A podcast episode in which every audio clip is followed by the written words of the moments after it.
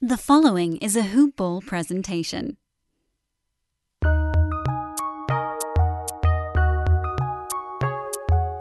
Welcome to the Fantasy NBA Today podcast.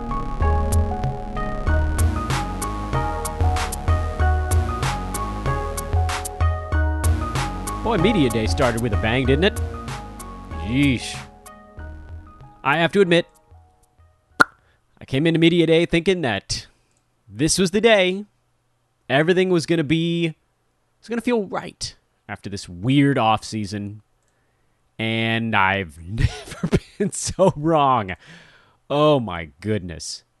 Oh boy. Anyway, we're not going to talk about that today. Um, Media Day things that we will talk about. And you guys know exactly what I'm not talking about at the front end of this thing. I will get into it though. Make no mistake, because we still have uh, three weeks and a day until the NBA season opens. So the things that you're hearing on Media Day out there, notably players who will have to spend multiple weeks in protocol if they have an exposure or actually contract COVID, that will impact draft boards.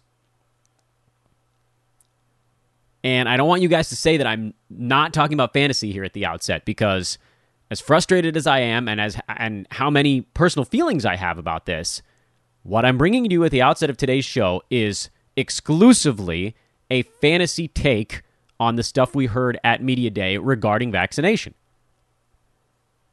And I know it. Son of a bitch that gave me a one star review for asking a question about vaccination in May. You're just waiting there to hit me with another one. I don't care. I don't care. It means you're not listening. To me, when I say that this is part of handicapping your team, want to win? Don't stick your head in the sand. Want to win? Pay attention to what we've just learned. I will. So I'll say this. The it's it's kind of like the 10th category for me. Those of you that have listened to this podcast a long time, you know that 4 years ago you you avoided players that were hurt a lot. Now you target players that aren't. The, the pendulum has swung, meaning 4 years ago most of the league played most of their games. Not all. Since the advent of load management, now most of the league doesn't. Most of the league misses 8 to 12 games, and a handful of players don't do that. So that's why when we talk about head to head in particular, and guys at the top of fantasy drafts, when you're looking for durability now, it's a targetable category. It's a targetable attribute that gives your team a boost that you didn't have to worry about in the past. In the past, it was avoid the guy who misses three weeks every time his toe hurts, Danilo Gallinari. This topic, which again, you guys know at this point from listening to the show what I want you to do personally, but that's not what this is about. What this is about is how to draft a fantasy team. And we heard at the time of recording this podcast at least two players who have confirmed that they are not vaccinated. Again, feel how you will about that. You know I do. But from a fantasy standpoint, what this show is out there to do for you guys, this is a freaking hard tightrope to walk, but I'm doing it, damn it. From a fantasy standpoint, it means that there are now players separating themselves as the guys who don't get to abide by the new set of rules. Meaning, last year, basically everybody until the end of the season. Remember, players started getting the vax, I think, in February or March, if I'm not mistaken. And so by April, you had a lot of players that were that were vaccinated and could fall under that new set of rules. So last year, most of the season, everyone was under the same set of if you have an exposure, you quarantine for a week. If you don't have any positive tests, you come back. If you do have positive tests, you're in quarantine until you get two negative tests. And then, depending on how sick you were, there's going to be some stretch of time where you're working yourself back into game shape. That sucked. That was a crummy fantasy season, particularly in head to head. We got throttled in playoffs because playoffs started before most of the players were vaccinated. So like you had you had weeks where six, seven of your guys might just go out at the same time, and there was nothing you could do about it. Might have been COVID, might have been injuries related to COVID, might have been injuries related to the shortness of the season. This year, at least I know personally, and I think we talked about it on the pod a little bit, over the offseason, I was beginning to recalibrate my brain to a place where, hey, most of these guys are going to be vaxxed. So protocols are going to be still a thing, but less of a thing. And this actually creates this very thick and obvious divide between now the pendulum has swung. Last year, and there was nothing we could do about it when we drafted teams in December last year, but last year, you had players on your team where you were hoping that if someone on your fantasy team got exposed to COVID or caught it, it was at the end of the year and they were vaxxed because then you might only miss them for a week. Remember, Chris Paul came back in the playoffs in, I think, six days with a positive test, meaning his symptoms were pretty freaking small, if at all. Might have been asymptomatic. I don't know. They didn't give us that much information. This season, a lot of players are going to be that, meaning if they catch it, they might be back in a week. If they don't have many symptoms, they might be back in a week because two negative tests, boom, you're good to go. Didn't get too sick, shouldn't have a ton of conditioning to work through. However, for those of us drafting fantasy teams, and you know, I got my draft in two weeks and a couple more in three weeks right before the season starts. I'm guessing a lot of you guys are in that same boat. You're now going into this. It's not a full avoid for some of these guys. Like with Andrew Wiggins, that's a full avoid because he can't play in home games. Kyrie Irving can't play in games in New York until he gets vaccinated. That's sort of a bigger deal than the Bradley Beal news, which, by the way, I'm, maybe I'm breaking this for some of you guys. We now know definitively at the time of recording that Bradley Beal, Kyrie Irving, and Andrew Wiggins are not vaccinated. And that does change how you draft your fantasy team. Kyrie Irving right now can play a maximum of like 39 games this year because he can't play against the Knicks either. Andrew Wiggins can play a maximum of 41 games. I don't know if they have the same rules in uh, in Southern California. I don't. I, there's there's sort of local jurisdictional stuff going on there. Regardless, we can't draft those guys as the situation currently stands. With someone like Bradley Beal, you still could, but you have to understand if he gets exposed, which these teams are traveling, they're practicing, they're going places, they're in hotels. There's probably going to be exposure at some point. He could miss an extra week or two more than a teammate of his in the same exact scenario.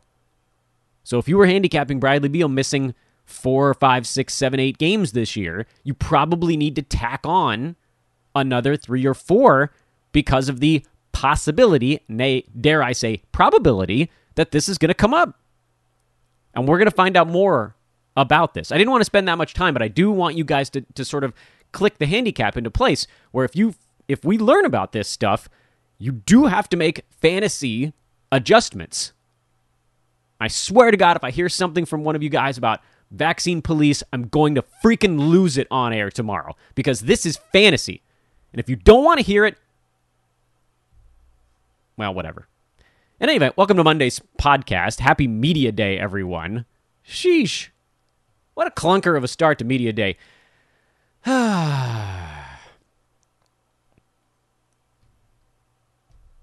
are you going to do? What are you going to do? We haven't learned a whole lot of other stuff yet. I'm sure we will. This is a cool day. A lot of folks do come back to uh, paying attention to basketball today. And welcome. Your first podcast is me with a show opening rant on some of the crummy things we heard and have to handicap for on Media Day. Man, I was really hoping it was just going to be one of those, hey, we're really excited to go out there and play kind of things. In any event, uh, today's podcast as all of our shows, is Fantasy NBA Today. I'm your host, Dan Besbris. Thanks as always for tuning in, everybody. I hope you don't misinterpret what I'm saying. That's all I'm saying at this point. That's all I'm asking of you is please listen to the detail in the words that I say. It's why I'm such a flowery speaker. We go into detail on things because nothing is as simple as everybody wants it to be. And from a fantasy standpoint, that's what we're looking at right now. Again, other stuff, fine. You guys know where I stand. Don't need to do that on the pod. You're welcome. I was hoping I wouldn't have to talk about that at all today, but you know what? It it's news. It's newsworthy, and it's fantasy newsworthy. Kyrie Irving, Bradley Beal, these are guys going inside the top 20. That's a big deal. Hey, yo, you can follow me on Twitter at Dan Besbris, D A N B E S B R I S, or just Google Dan from Hoopball. Very easy to pop up over there. Uh, do want to throw in one quick promo here. Everybody uh, got some positive feedback generally that um, try to do something fantasy wise before bringing up the promo. So today it was Media Day news. Uh, promo today is the recruiting process is really very much in full swing right now. So please do, if you are interested in getting involved with us here at Hoopball, send me a note on Twitter at Dan Besbris or email teamhoopball at hoop-ball.com. We are looking for blurbers on the full season fantasy side, uh, blur or podcasters and DFS writers, uh, sports betting enthusiasts, handicappers, you might call yourselves. Uh, or if you want to do a podcast about some other harebrained thing. I don't care. Love to hear from you. Again, at Dan Besbris or email Team Hoopball at hoop-ball.com. Also, Hoopball leagues filling up. We are now at 18 leagues. Opened up another one over the weekend. Uh, my guess is that we'll probably open another four or five before this thing's all said and done. Drafts for those leagues start in about uh, 13 ish, 12 or 13 days. So we have a little bit of time there. Um, but we're going to be starting to do wait lists that if they hit 12, we'll just open up a new league you can get in touch with me the exact same way. Head to head, roto, cash free. We've got all that good stuff going on. So please do check that out. And last thing here before we dive into where we left off on Thursday's show, actually, is that if you have a moment, please do subscribe to the pod or drop a five star review on it. Whether or not you agree with uh, my personal decisions, I hope that the opening monologue uh, was useful for you. Even after doing it, I was like, should I even do this? But yeah, I mean, this is fantasy relevant. If we ignored it, we'd be doing our listeners a disservice. Uh, please do subscribe to the pod. This is a really important time of year for us here on Fantasy NBA Today. Friday, we talked to Aaron Bruski about the weirdness of the first and second round. Thursday, we talked about the first 24 picks from our industry mock draft, which is one of my favorite times of the year.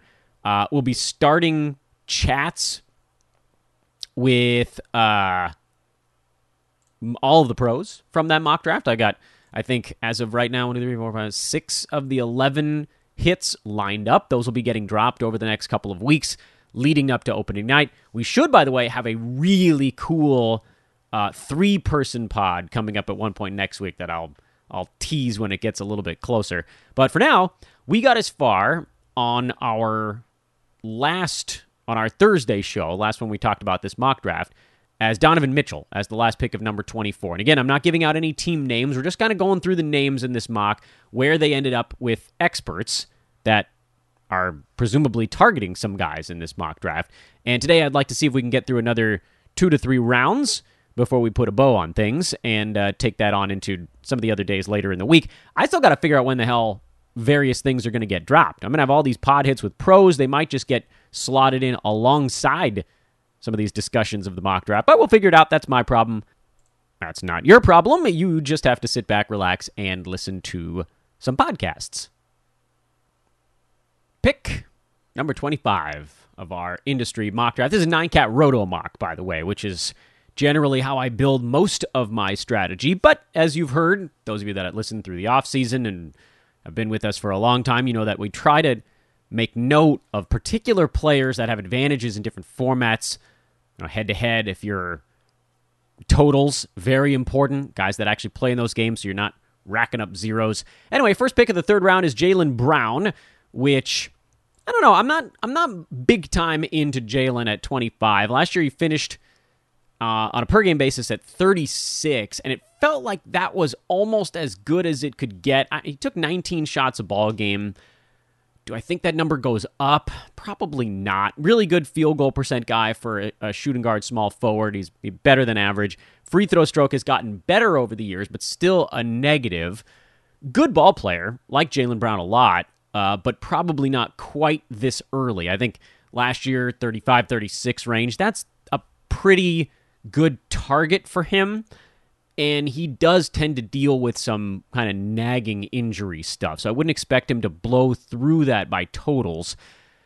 Uh, I, would be targeting him probably about a round later or so, which I guess is tough to do when you're on the turn, but uh, that's just where I'd be looking at him.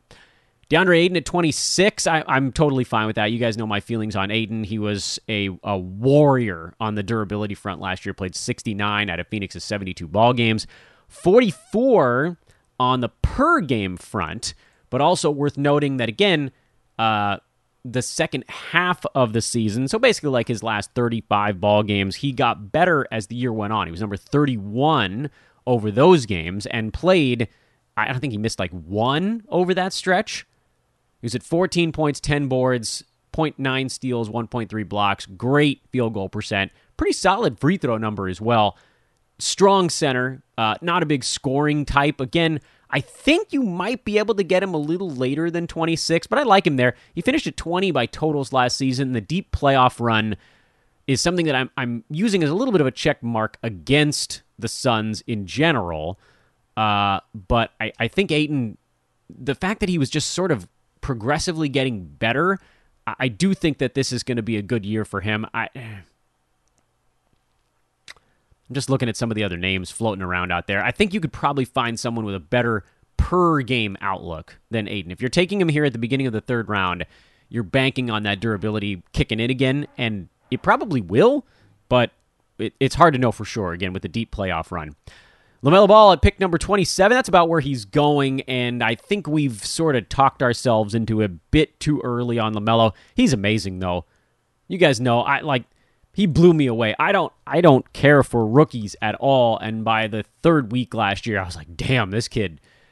Anyway, all that said, bad both percentages. So that has to get fixed. Even if the counting stuff continues to blow through the roof, the percentages can't be that bad. And you know turnovers are going to be pretty high for him this year.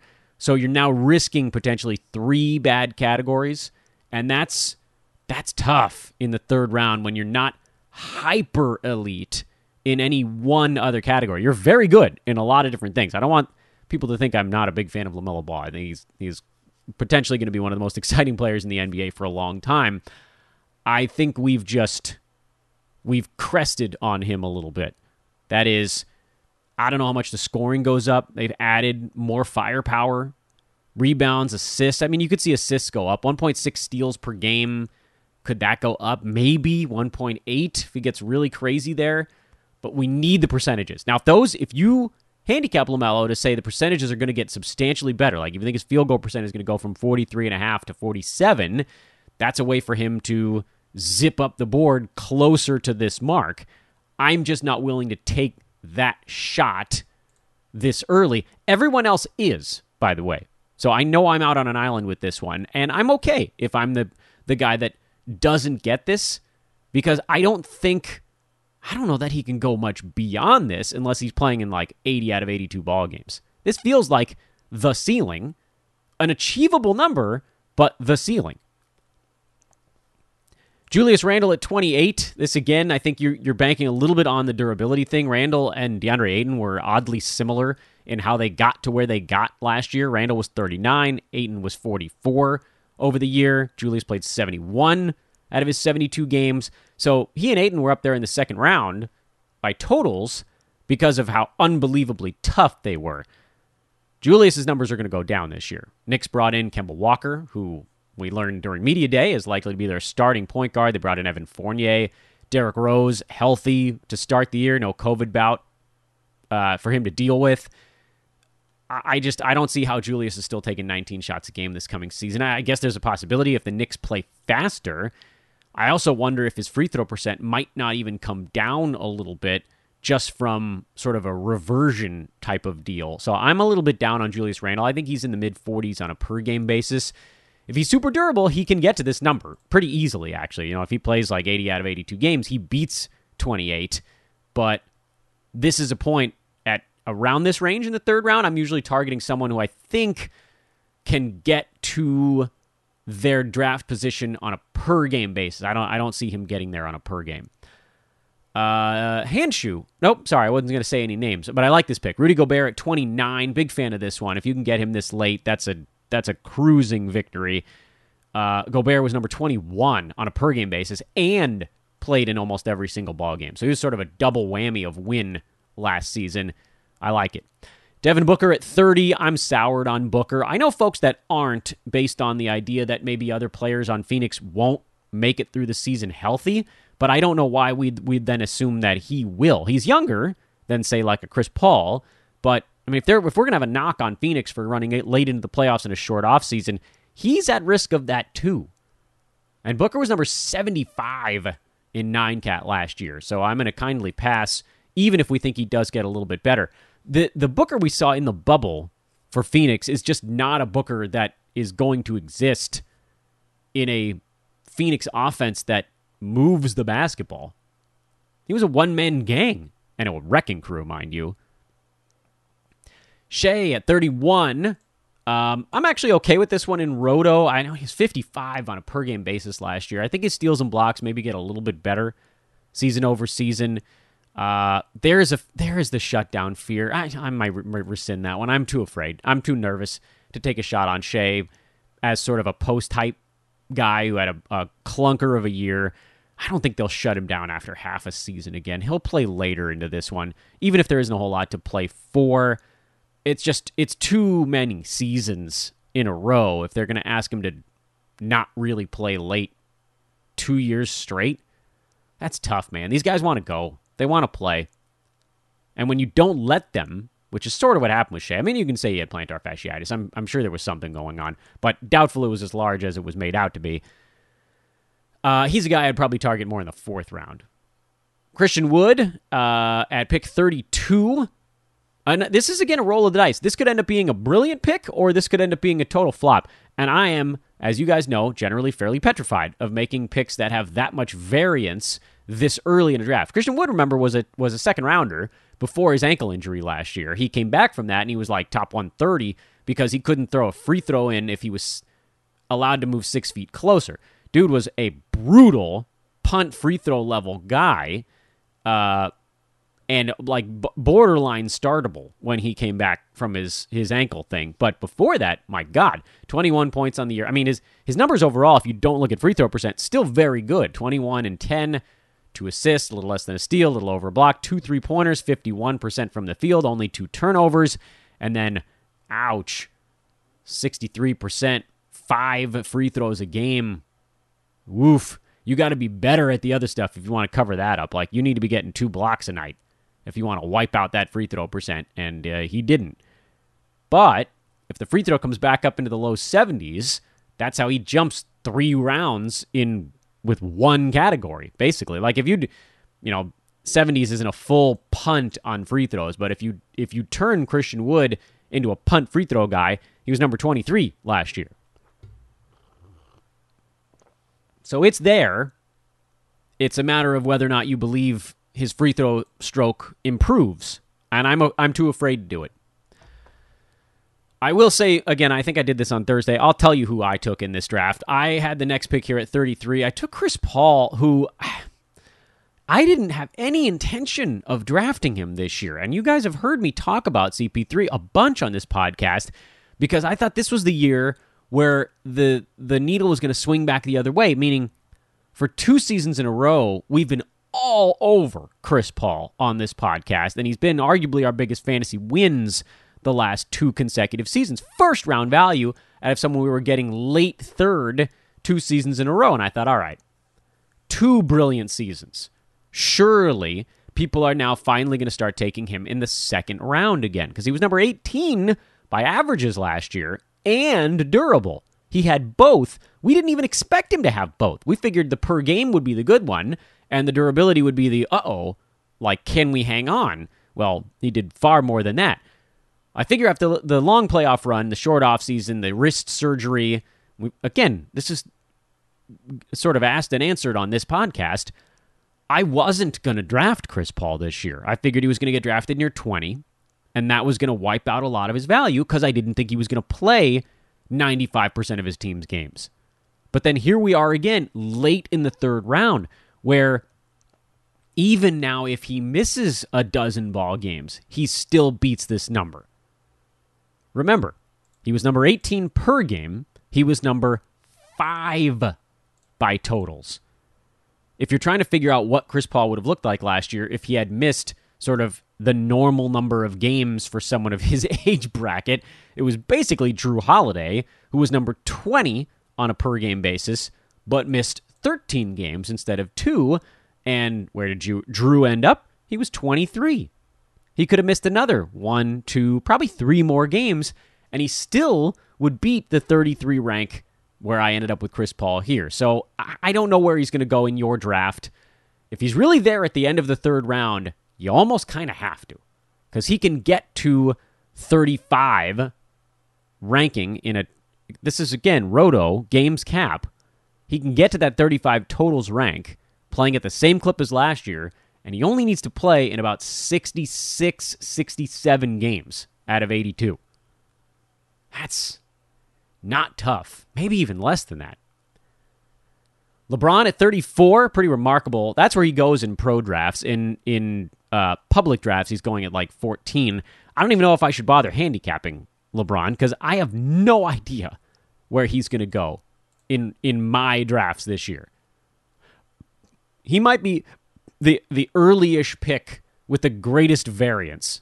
He was number 34 on a per game basis last season. That probably gets worse with Russell Westbrook in town. Uh, or maybe it stays the same because he wasn't like fully invested last year. He was beat up the short offseason, the whole thing. Um, but yeah, I mean, if LeBron's there at the end of the third, again, you almost kind of have to just because he's LeBron. That's a dumb argument, I know, but this is if he's really falling this far, I don't think I can talk you out of it. I just don't think he's ever really going to fall this far in a normal draft. That's not a room of 12 analysts. Jrue Holiday went at 35, and there's a reason to be a little bit afraid of him. He had the finals uh, distance. Remember, he won the championship and then went to the Olympics. So he's, you know, he missed 13 games last year. I'd be surprised if he if he didn't miss at least that many this season. But then again, you know, missing 13 games last year, he was still a second rounder. So this isn't a bad spot to get Jrue. If you're afraid of him, this is pretty much where you need to start looking for Jrue If he makes it to 35, anything earlier than that, you're playing with fire a little bit. And you're starting to get to a point now where you know, he was probably the most obvious player on the board who should be able to go top 25 per game. JJJ at 36. This was a uh, Jonas Nader special. I don't think he's generally going this early, and uh, frankly, this is a little bit too early. But I love him this year. I'm a big fan of JJJ as in a bounce back season.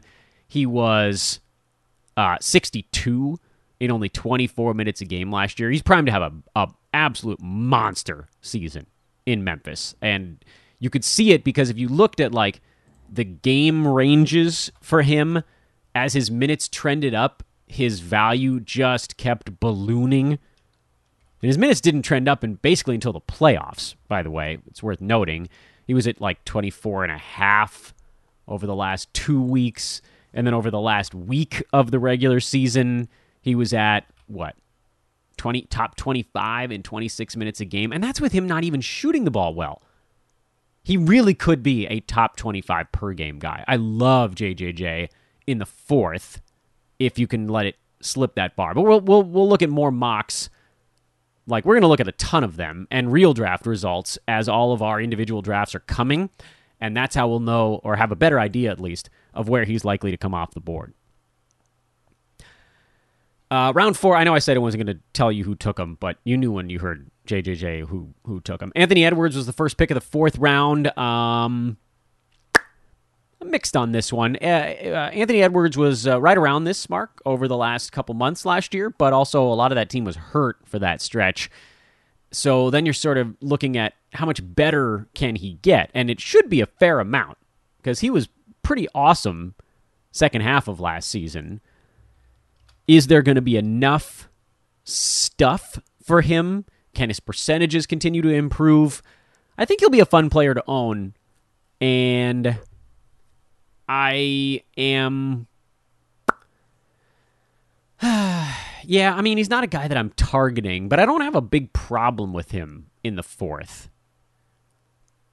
OG Anunoby at 38. He's gone a lot earlier than I expected this year. And I think I was talking about that with uh, was that with Adam King on the pod or was that that might have been when I was guesting uh, over on Josh's show. OG was number 35 last year. He probably does more this season. And I was hoping he would fly under the radar a little bit, but he has most definitely not flown under the radar. And so he's now going more or less near his ceiling. Did not expect OG Anunoby to be a hype guy this year.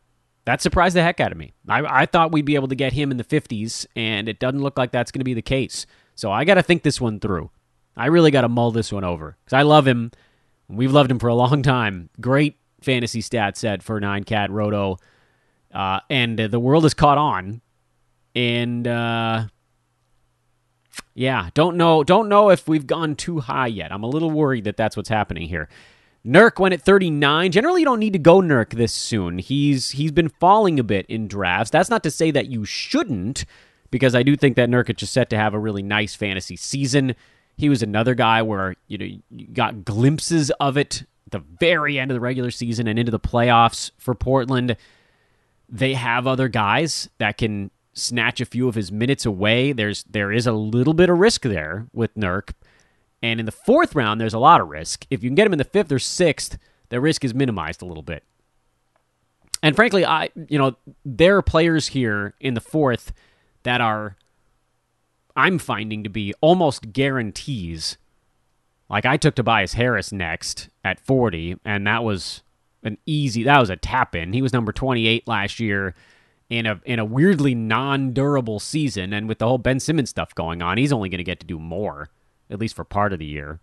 So that'll be an easy one. Clint Capela went at 41. That's another relative tap in. He was 23 on a per game basis. And I know he gets dinged up and misses some ball games, but I think the Hawks are excited about this year and they need him in the middle. So he's going to try to play when he can. And if he misses a dozen ball games, it's not that big of a deal because on a per game basis, he's going to obliterate 41. Porzingis at 42. Uh, I actually like this one a lot too. He was 22 per game. He's coming into the season healthy. Even if you think he rests back to backs, which I do think he will, maybe not all, but most, I would assume. 15 games off, he still beats this mark. And anything later than this, that's just gravy. Time Lord, 43. Uh, I think we're going to soon price ourselves out of Time Lord. Although training camp is going to give us a lot of information because if if Al Horford starts a game in training camp, the whole thing's getting flipped on its head.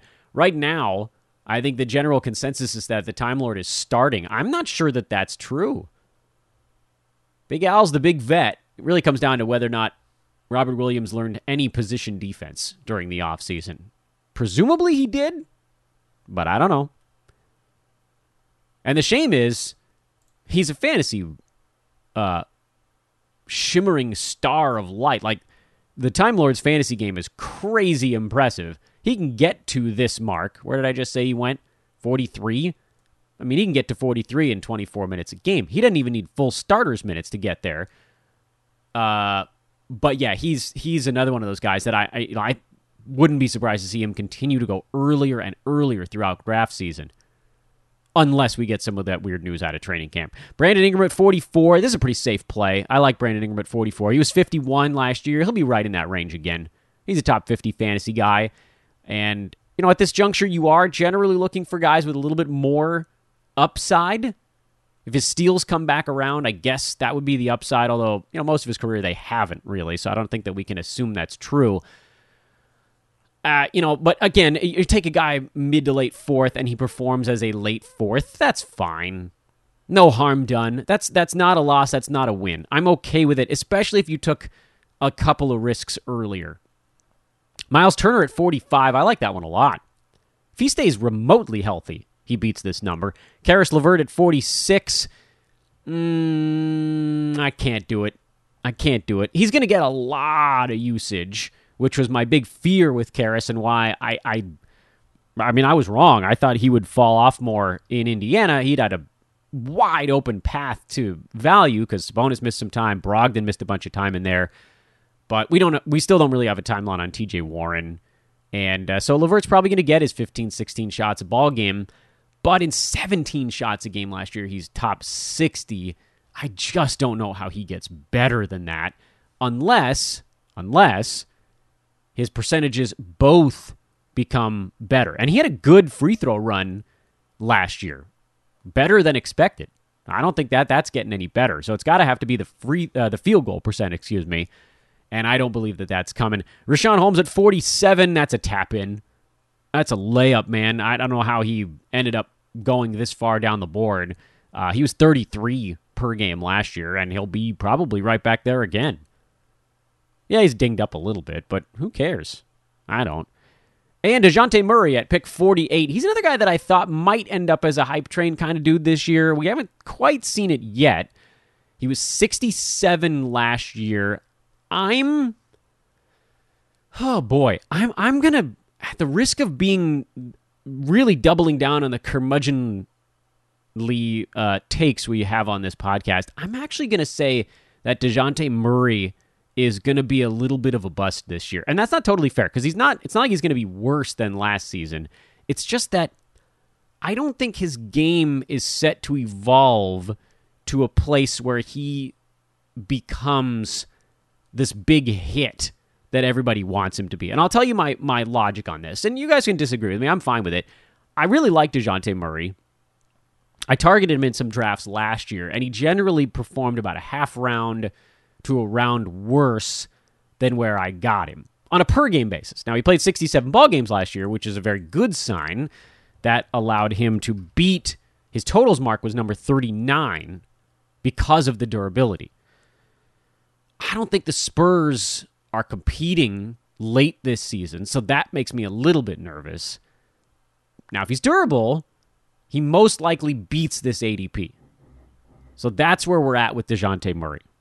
Because from a stat set standpoint, even if his usage does go up and the points and the assists move a little bit with it, the rebounds are probably not going any higher. The three pointers probably aren't changing much. He's a big time steals guy but his percentages are not very good. And I've got to think his turnovers go up as well. So, yes, usage is value. He should be better than the 67 he put up last year. I agree with that. But I think it's probably more like one round on a per game basis as opposed to the two that we're seeing happening right now. So to call myself DeJounte Murray bust, that, that's, that was wrong. That was a, a vast overstatement. I just, I'm worried that he is going to be the next name on that list behind uh, who the hell did we talk about already as as these hype trains run, hype train run amuck situation. Time Lord, are we going to price him out? Murray, are we going to price him out? OG, are we going to price him out? Michael Porter Jr., are we going to price him out? Maybe. For a lot of those guys, it's going to come down to whether or not they play in more than the league average number of games from a per game standpoint. Just noting again, Michael Porter at number 19 per game, probably ever so slightly behind that. I think he's in the 20s on a per game basis. Uh, OG Anunoby at 38. I think that's actually, I think he probably beats that on a per game basis. I think he could be inside the top 35.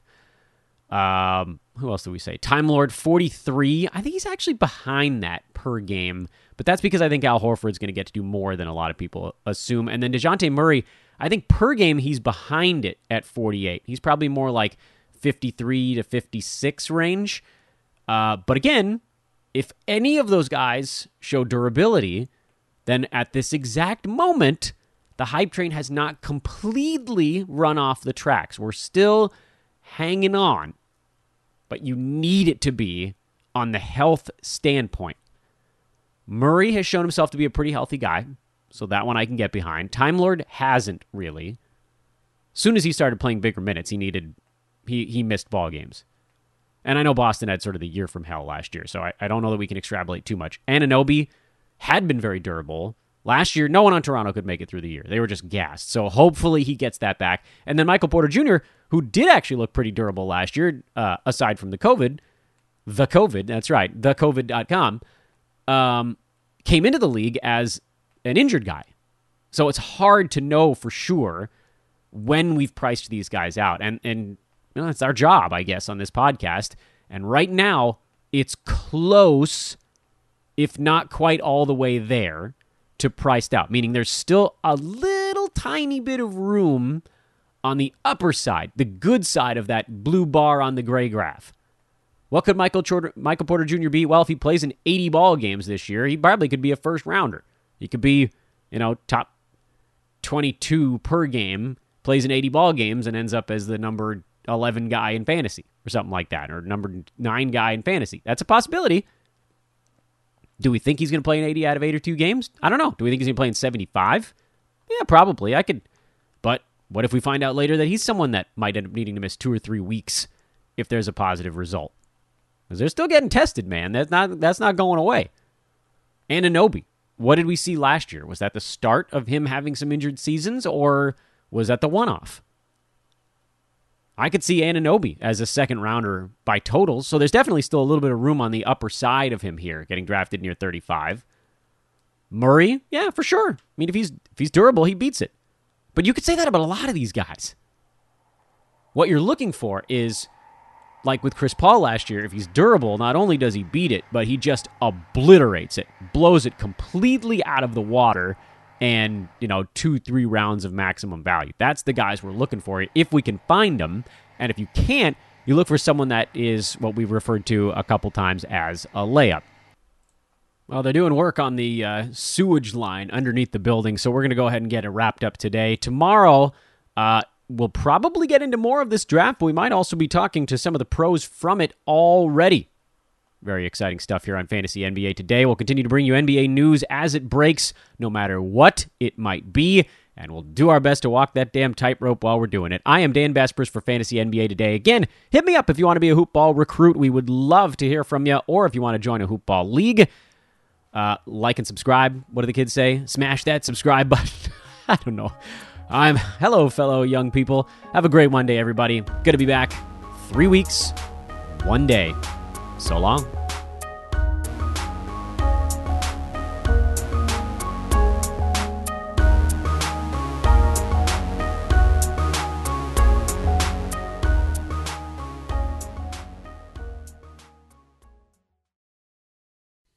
This has been a Hoop Ball presentation.